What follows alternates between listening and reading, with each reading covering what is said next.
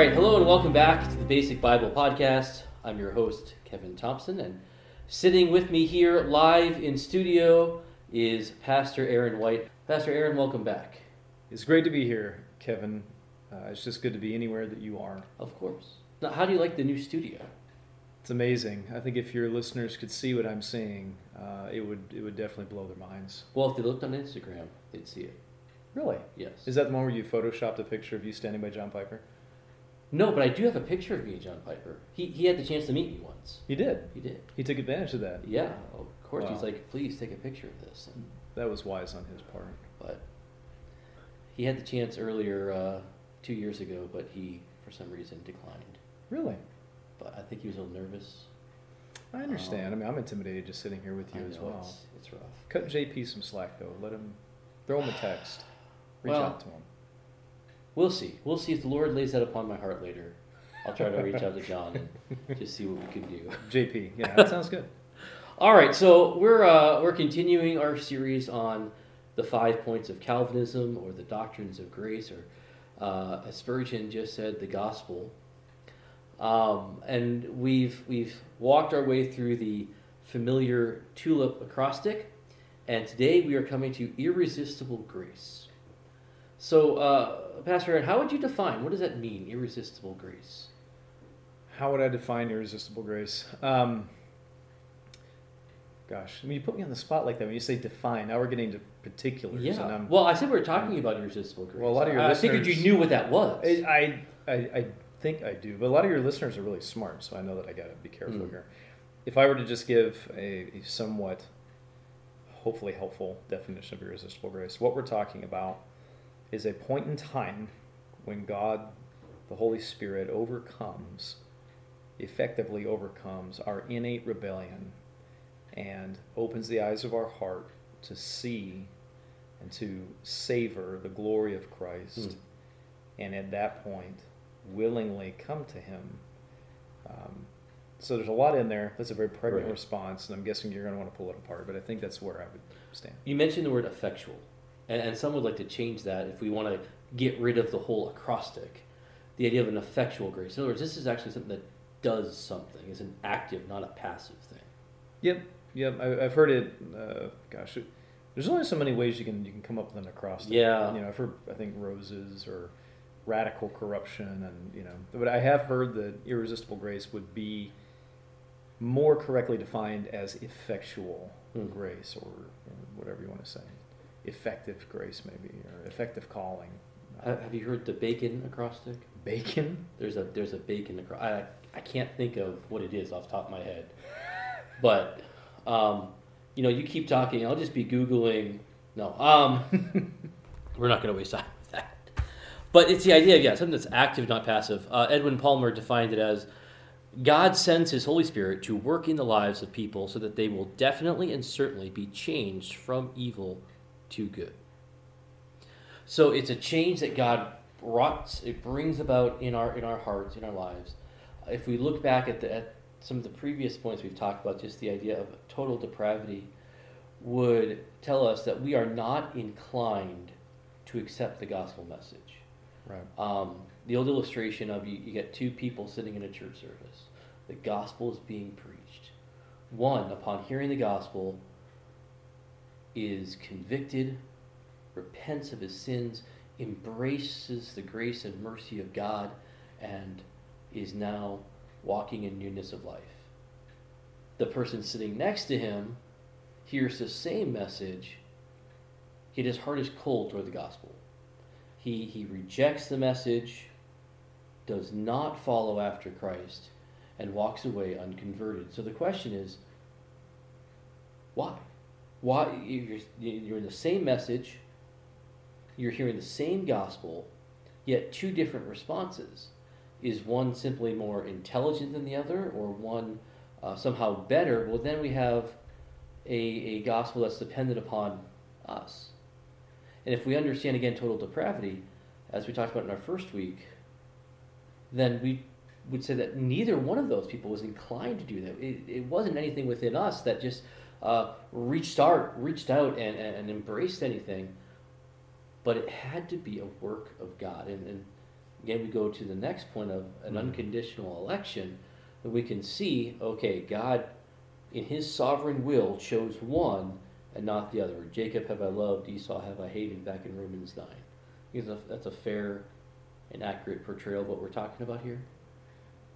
Yeah, anytime we're looking uh, at the so-called five points of Calvinism, tulip, doctrines of grace, you know, um, it, it really, and I, you know, I would encourage you as a listener, if you haven't, to go back and listen to those beginning sessions, specifically on the T on total depravity, because if we get down the pipe to this point of limited atonement and irresistible grace and perseverance Yeah. of the saints, it really goes back to total depravity. Mm. I remember R.C. Sproul. Uh, if you're a new listener, if you're not familiar with that name, S P R O U L, please look it up. Uh, Dr. Sproul was talking about when he was teaching at seminary, and he said the first week when I was teaching through the doctrines of grace, I had everybody raise their hand if they believed in total depravity. That according to passages like Romans 3 and Ephesians 2, that man is not just marred by sin, that man, you know, is not just infected by sin and yet retains some some spark of righteousness, but the man, the biblical witness is that man is corrupt in his nature by union with Adam and by merit of his own sin, that he is wholly inclined to sin. So, to use biblical terms, none are righteous, no, not one. We are Right. dead in our trespasses and sins. And he says, How many of you affirm that? And he said that everyone raised their hand. Yeah. And so he wrote the number of students on the board and circled it. And this is back when they had chalkboards, I'm sure. You And if you know anything about R.C. Sproul, there's always a chalkboard It's always a chalkboard. Yeah. yeah. but if you're a millennial, um, a chalkboard was something we all had to endure. An ancient uh, invention of Yeah. education. It was awesome. I miss it actually. So he wrote down the number and saved it for the next week, and then they came in and they moved, like we're doing in this series, they moved to the U. Um, and then after talking about unconditional election, there was there was a bit of attrition. You know, the, the number of the same body of students went down as to those who affirmed that. He goes, and then there was a major exodus when he got to limited atonement. Hmm. And, and but what he was showing was that there's a major logical inconsistency Right. that if you affirm total depravity in in all that that means, and again I would encourage you to go back and listen to that episode. You really have to wonder where's the breakdown in my reasoning if I reject Right. irresistible grace and yet try to affirm Yeah. Total depravity. really total depravity. If you embrace total deprav- depravity, and not only do I embrace it, but I practice it. Um, everything else is not just acceptable, but required. There's no way I could be saved if my heart is is is a heart of stone that is cold and dark. Then there's no way, no matter what is presented to me, I'm, that I'm just going to accept that Right. You know the well let's let's i want to turn to john chapter 6 and this is probably a, a classic uh, passage when it comes to this topic in general and this is jesus speaking Oh, I couldn't figure out why your Bible was so much bigger than mine. because you're using the message. cut wait what Continue. anyway the message john chapter 6 and i'll start reading verse uh, 37 or actually verse 36 the uh, this is the bread of life discourse. Jesus said to them i am the bread of life. Whoever comes to me shall not hunger and whoever believes in me shall never thirst. But i said to you that you have seen me and yet do not believe. All that the father gives me will come to me and whoever comes to me i will never cast out. For I have come down from heaven, not to do my own will, but the will of him who sent me. And this is the will of him who sent me, that I should lose nothing of all that he has given me, but raise it up on the last day. For this is the will of my Father, that everyone who looks on the Son and believes in him should have eternal life, and I will raise him up on the last day. So the Jews grumbled about him because he said, I am the bread that came down from heaven. They said, Is this not Jesus, the son of Joseph, whose father and mother we know? How does he now say, I have come down from heaven? Jesus answered them, Do not grumble among yourselves. No one can come to me unless the Father who sent me draws him, and I will raise him up on the last day. So we have Jesus talking about people who are coming to him, but it's clear that no, these guys are not coming to him, and no one can come to him unless the Father has, has drawn him. And you have this repeated phrase that I will raise, and whoever comes to me, I will raise up on the last day. So there seems to be some certainty here that there is an elect, and that elect will come to Jesus. The Father draws them. Right. And the classic counter argument at that point would be that merely means to woo. You know, Yeah. So there, there are some, and, you know, and, and again, brothers in Christ, many of them, that would say, well, I, I, I do believe that it does take a work of God, but that's a work of God that is extended to all people. It's a, a you know, a prevenient grace Yeah. essentially that goes out to every person, and He woos men unto Himself. You know, and so you have to ask yourself, okay, well, i- is that the way the text is rendered? Is that really what He's saying? But to your point, you said that there's this promise given to, to those who I draw, which the word draw, I would argue, doesn't necessarily mean woo. Right. Um, In fact, Sproul says in um, in his book, the uh, just lost the name of the book. Chosen by God. Yeah, chosen by God. He talks about that word. and says in, in the Greek, it has the idea in secular Greek literature. It's also used to describe a man uh, bringing up water from a well, drawing up Mhm. water from the well, and he he jokingly suggests, just imagine that man sitting at that well saying, "Please, water, come up, please, Yeah, please, I beg you to come up. I, I want you. Don't you know it's so much better up here?" Well, it's, it's a comical picture, um, but that's not that's not what's happening at all. No, It's water, also the water's being acted upon by an outside Right. agent. It's also used um, in another sense. In fact, in Scripture, I looked at the book of Acts, where um, whether it's Caesar or one of the other uh, Roman rulers who are commanding people to come to him, and this wasn't a wooing, a you know Roman guard sent to the apostles, please come with me if you don't mind, right. but it was you're coming with me. You, you don't have a choice in this. And to your point before about the raising up in the last day, this Yeah. promise of glorification and the resurrection. Right. It's a joyful raising on the last day. Yeah. It's it's not necessarily a great promise to be raised to condemnation. We're talking about eternal life. Yeah, And so if you're saying if the raising on the last day is a beautiful promise of glorification, then is he saying, I will draw all men equally, I will woo all men, and I will raise them all up? Well, then you're, I mean, I'm not trying to make a straw man so I can knock Yeah. it down, you know, but if, if that are the conclusions that we're coming to, then we're bordering on universalism. right. And so it's much more natural to this text, John 6:44 specifically, to say this is a peculiar set of people that are being effectively drawn, and those people then will receive the end result of glorification, because we're not universalist. And so I don't know if you're going to talk about it at all, but I think it's a good point because I'm just thinking from the point of um, an antagonist listening, thinking Yeah. probably all the same things that I thought when I Right. first bumped up against this doctrine was even the name. And we've already said in passing that Yeah. it's not a great term. Well, why is that? It's because a lot of people hear irresistible grace and they go, wait a minute.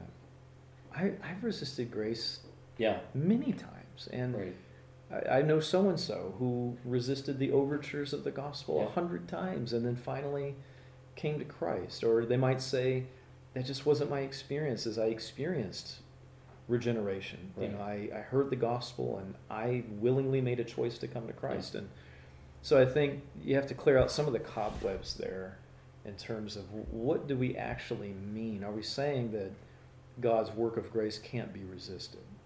Yeah, that's a good point because many people, I think, probably the testimony of most people is that they did not accept the gospel when they first heard it I did not. and fought against it and almost uh, coming into the kingdom kicking and screaming. But that I don't think is the is the picture that we're trying to draw here because not only can we go back to the T in, in total depravity, and we would say not only do is it possible to resist that grace, most men will, but what we're saying here is there will come a time. God, again, back in this passage in, in John 6, all that the Father give me will come to me. That doesn't mean at first, but when it's His, whenever His sovereign decree, when He uh, decides it's done, it's done. I, I remember my own testimony. I fought against this. Even growing up in a Christian home, going to a Bible college, there were many times I knew I needed to humble myself and submit myself to the sovereign will of God, and I said no, and I ran away. uh, like Jonah until I remember the night when it was just like, nope, you're done. This is this is over. The game's up. You're you're going to repent of your sin now. You are going to Mm. uh, embrace the gospel, and, and that's when God drew me. And again, it wasn't just me saying, okay, all right, I'm I'm willing to do this, but God overcame my rebellion at that moment and said, Mm. "You're mine." Amen. And that doesn't leave a lot of room for boasting No, when that's your testimony. right, And you, and it really shapes the way you even say because I, the more I understand these biblical truths, specifically irresistible grace, I really, not not in a legalistic way, but just for my own conscience sake, I try to not say, uh, I got saved at such Right. and such a time. I say God saved me yeah, um, because that's really what happened. But I think two texts to think about if you're if you're listening online and just kind of contemplating. Acts chapter seven, right toward the end of Stephen's sermon. Now I'm using an ESV. You know, I'm, I don't know if the NASB is close or not, but. Uh, so you're not using the message here. Oh, Just to be clear. You know, I don't want, no to one- be slandered on my own podcast. Who even brought that up? So in Acts chapter 7, at the end of Stephen's uh, sermon, he says to the leaders in verse 51 You stiff necked people, uncircumcised in heart and ears, you always resist the Holy Spirit, as your fathers did, s- so do you. And so there's literally that word. And so Yeah. someone could potentially go to that as a proof text and say, wait a minute, you're saying irresistible grace, non resistible grace. And yet Stephen is saying you do that very thing. You resist the overtures and the wooings and the dealings of the Mm. Holy Spirit. And so that's why I think many theologians have, have wanted to change it to effectual grace or effectual calling, whatever the case may be. So I'll granted what we're seeing and what Stephen is saying is that there are many, many times in our lives where we suppress the truth and knowledge Right. or knowledge and truth. And uh, many times we reject the call of the gospel and we suppress. I mean, that's Romans 1.18 is that Yeah. we're constantly suppressing truth. Well, let me bring up the ultimate proof text against what we're saying. Okay. And I've heard this over and over. In fact, I was sitting in a church service not very long ago. It wasn't my church. It wasn't your church. Okay. I, I only go to good churches. Um, no. um, and the pastor said, Turn your Bibles to Matthew 23. And I turned over and I looked at my, my wife, Jill, and I said, This is going to be brutal. Here it comes. You're, you're going to have to hold me down here. But Matthew 23, uh, I, I've heard this many times, so I'm going to ask you to, to, to, to uh, address this. Verse 37 O Jerusalem, Jerusalem, the city that kills the prophets and stones those who are sent to it. How often would I have gathered your children together as a hen gathers her brood under her wings, and you would not? Okay. It's not that God, God was willing. God is trying to gather people together like a chicken gathers her hen, but you would not. So that seems to say that God wanted to do something, but it was a human will that denied God his his uh, desire. Hmm. Well, here, to answer that question, Should we So- just end the podcast now because we're done? yeah, It's yeah, I. I think that's the trump card, so we can, Okay. we can just be done. Um, or, if we want to peradventure a response, Hmm.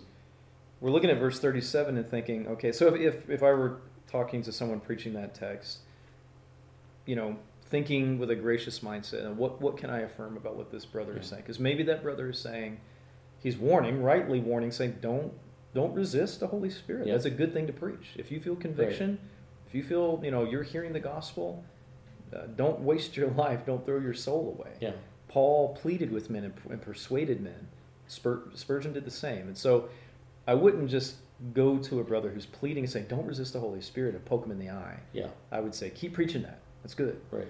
Um, but I guess privately, if I were talking to this brother, whoever it is, or you know, someone in your class or on campus, wherever you are, I would try to help them understand that we're. I'm not necessarily saying something completely opposite of what you're saying. I'm saying it's more multifaceted than that. Yeah.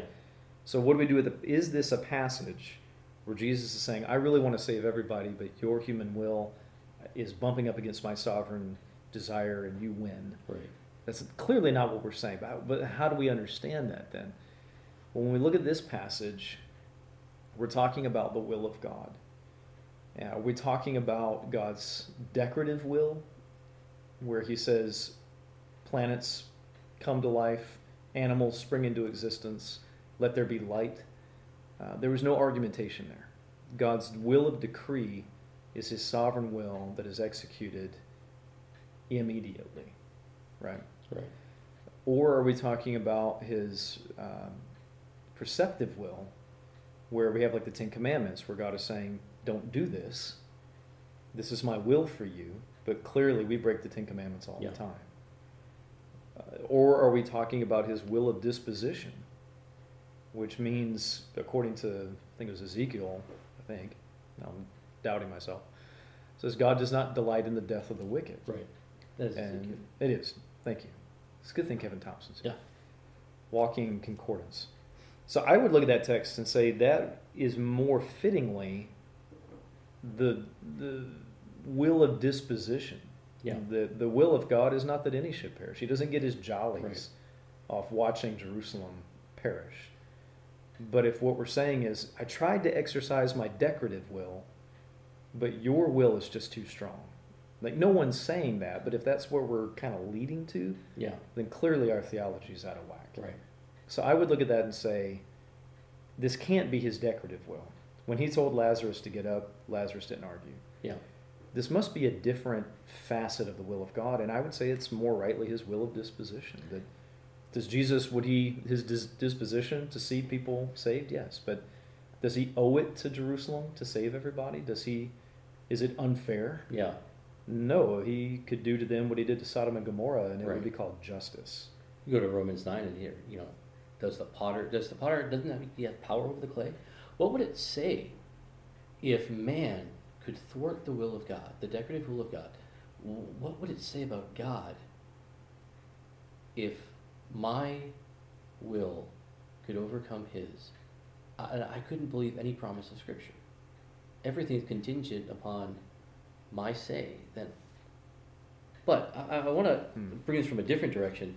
James White, in his book, The Potter's Freedom, addresses this, and does, does a really good job. He, look at the text, and he, he makes an interesting point. If you look at the context, we're in uh, Matthew 23, and Jesus is declaring seven woes against the scribes and the Pharisees. So he's talking, that's, that's the audience of, of verse 37. O Jerusalem, Jerusalem, the city that kills the prophets, stones those who are sent to it. How often would I have gathered your children together as a hen? So the first, the people he's talking to is not the people necessarily he's trying to gather together. So he's saying, I would gather your children together as a hen gathers her brood under her wings, and you would not. So he's talking to the, the scribes and the Pharisees, and he's saying, I want to gather your children or the people who are following you, but you, the leaders, would not. You Mhm. don't want them coming to me. But we see throughout the scriptures, they're coming to Jesus Right. despite what the others are, are telling them. Jesus continues to draw crowds. Okay. And so, even just putting it in context here, this is not necessarily saying what people I think wanted to say. I'm not one to argue with James White. That's so I- probably a so I won't. the Great White. Um, and, and and James has had a he, he's had the opportunity to meet me as well a couple. Of has it really? He's One my time. uncle, you know. Aaron White, James White. He's your uncle. No, I just made that up. Yeah, I thought so. Um, I'll, I'll tell you a quick story about James White. You know, if people could see us here, um, you know, I, I'm a pretty, I'm a pretty big guy.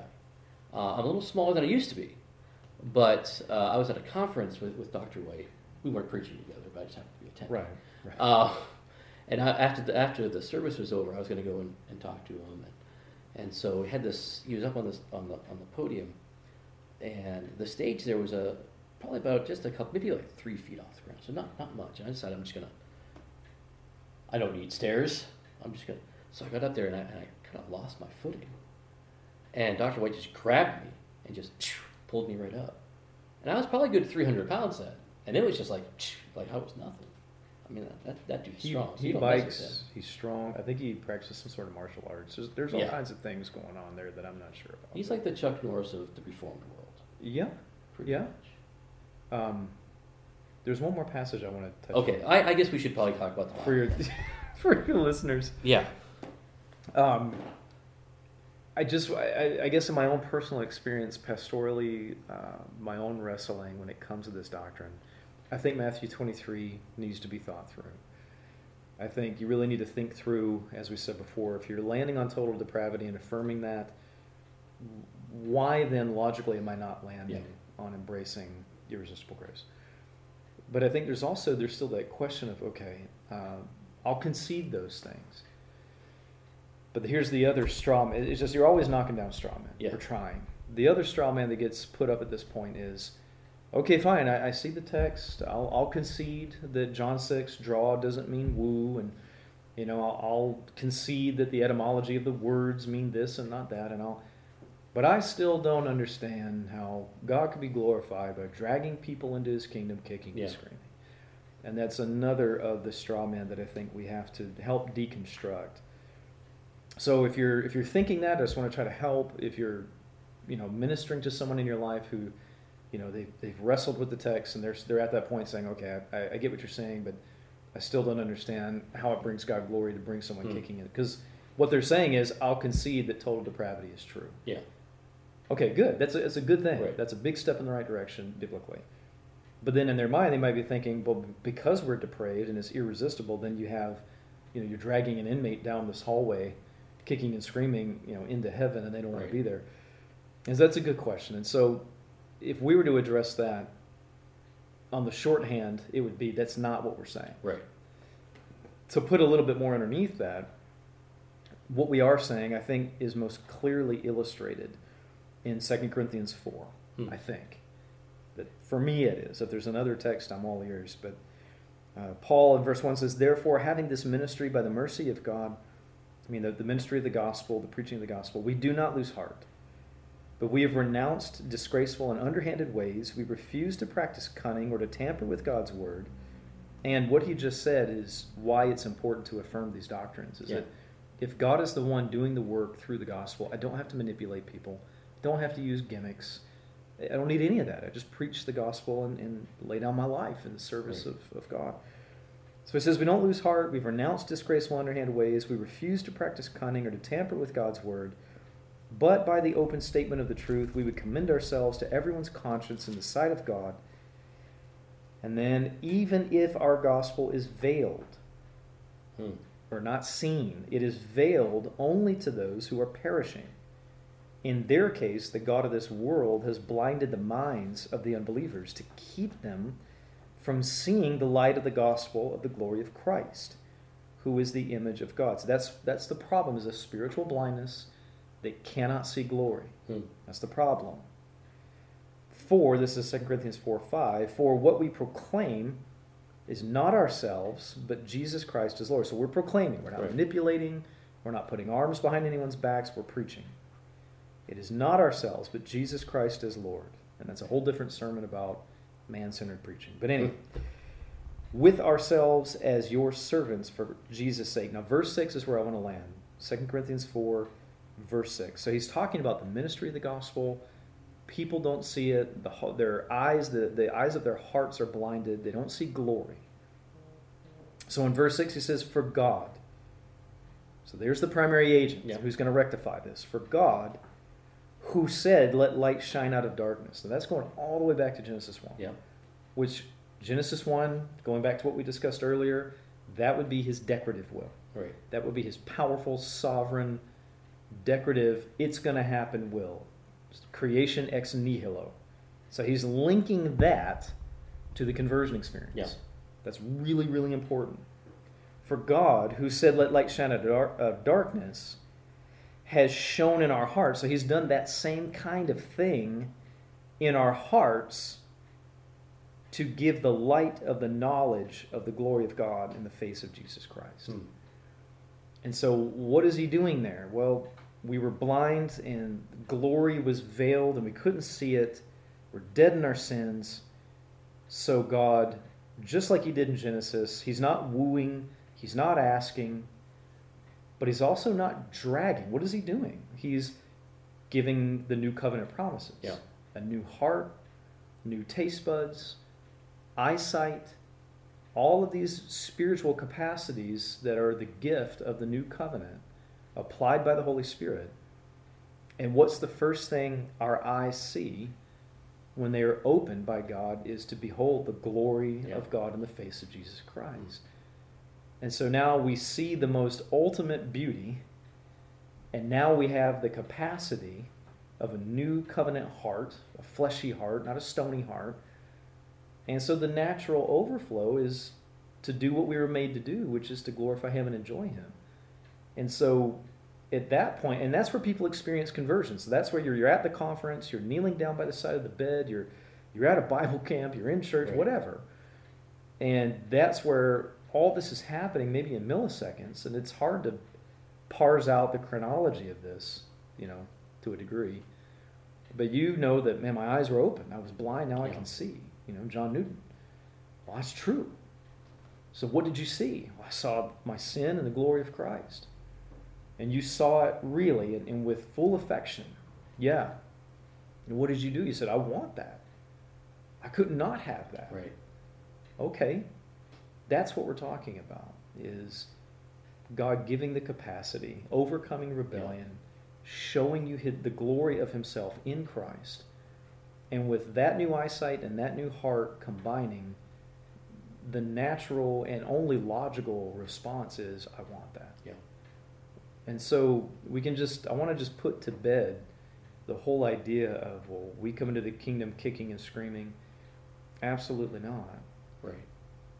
However, it is a single handed work of God. Yeah.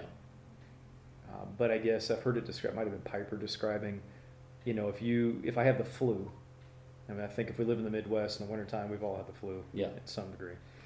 If you put a nice hot fudge sundae in front of me, the hot fudge sundae is what it is. It, it has a, its being, its ontology is a hot Yeah. fudge sundae. The problem's with me that I look at it and go, eh, I don't, Yeah. I can't. But if I'm well, if you can fix my malady, that's the same hot fudge sundae. Right. But now it's much more attractive and delectable, and so God is doing something in us. Now, here's the rub: Can someone be effectually raised to new life and regenerated, and at that point say, you know, I I got this new heart and this new mind and new spiritual capacities, and I see the glory of Christ, but I still don't want it, and then I lose my salvation. That's just not the way Scripture reads. No. That's just not the ebb and flow. Uh, that when he effectually calls someone and raises them and applies the promises of the new covenant, they come, but they really do come. Right. You know, my experience was not, well, I got to get saved now. Like I, Yeah. this is not anybody's experience No. that's truly saved. Uh, so I just hope that helps you guys a little bit. I don't know, may, you know, feel free to maybe message Kevin and complain to him for having crummy guest on his show. Yeah, that usually happens when you're on. it's, it's really like scraping the bottom of the barrel. You thought it was James White, but it's Aaron White. So now they're all frustrated. you know, we we've had James White on the program several times. Really? How did you get but these guests not, on the show? Not James R. White. unfortunately. Oh, We have James D. White from Alabama, who pastors the Lighthouse Baptist Church down there. Oh. But um, I, I did I did interview Dr. White for a previous podcast probably about ten years ago, whoa! And uh, I'll probably put that on this podcast sometime, just so I can say I've had James White on the podcast. There we go. But so we are we are running out. In fact, we're already over time, um, and so we end each podcast with some recommended resources. So, so are there any books, articles you think are helpful for digging in a little deeper? The ones you mentioned, uh, "Chosen by God" by R.C. Yeah. Sproul, "Potter's Freedom" by James White, and actually the little book you have in front of you, uh, Five Points by John Piper. It's mercifully small. It's maybe a Yes. hundred pages. He moves the T U L I P around. I think he starts Ninety-four pages. By the way. 94 pages. 94. Awesome. He, Piper rightly puts total depravity at the beginning, Yeah. but then I think he actually deals with irresistible grace right after that. Right. Because of what we're talking about is that's normally the way people experience Yeah. salvation. And so I found it to be really small, really understandable, and I think his logic is helpful in doing that. So five points by John Piper. Yeah, we've, we've been running that book throughout this series. And the other book I, I've mentioned a couple of times already, The Five Points of Calvinism uh, by Edwin Palmer, is another short book. It, it's, it's, it is over 100 pages, I'm sure. Yeah, about 130. Um, but really goes through uh, lots and lots of scripture. And I think that's the advantage of this book. as well. Applied Calvinism for just how do I live out this theology? I think it's Living for God's Glory by Joel Beeke. Hmm. Uh, it's another really helpful book to say, okay, I, I get the theology of the you know the tulip, but how do I live it out? Yeah. How do I live truly before the face of God? And I, that book is really helpful by Beeke. Of course, there are several books written by our guest that we could mention. Um, and I'll put those on the website because Oh, all of a sudden I'm drawing a blank on titles. That's a total pity thing, but I'll take it. I'll totally Sure. take it. Thank uh, you. let's see, the, the faith of our grandfathers, right? Is that was The Gospel of Our Grandfathers. Gospel of our grandfathers. I dedicated that to you. I'm surprised you didn't remember. Um, Uh, even though you didn't know me when you wrote that book, you, you well, had the it was predestined to happen. Yeah. And then um, you, you wrote a small little book on, on Romans 8, uh, dealing with suffering, and uh, even a, a children's book on the book of Romans. Paul's big letter, the book for kids on Romans. And yeah, uh, writing for me is like George Herbert when he used poetry. It's a way to worship because you Yeah. have to stop and contemplate, you know, eternal realities. Hmm. And so, for me, it's a it's a devotional exercise. But Yeah. if people are helped by it, that's awesome. And You know, I tried to write a book once. I, I got through the introduction and the table of contents. That's about as far as I went. that's pretty good, though.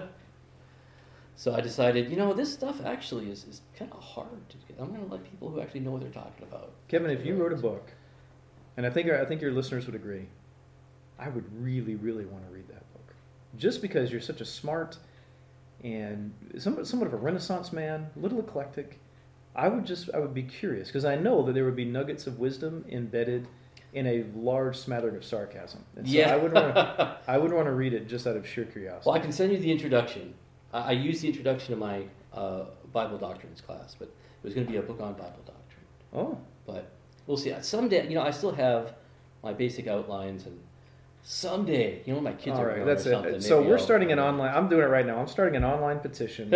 So if you're listening online, if you're with me, if you'd want to see a, a Bible doctrine, systematic theology written by Kevin Thompson, um, you know it's going to be a pop-up book probably too. So if you want to, if you want to see that, and all the me. coloring pages will be great. you know. join in petitioning to see Bible doctrine a la Kevin Thompson. All right, well, we're going to end this podcast now before I commit myself to too much. Well, so thank you, uh, Pastor Aaron, for joining us again. I hope you'll come back. Uh, maybe not too quickly, too, soon. uh, but until next week, uh, don't forget to check us out at uh, www.basicbiblepodcast.org and on Twitter at Basic Biblecast. So until next time, have a great rest of your day.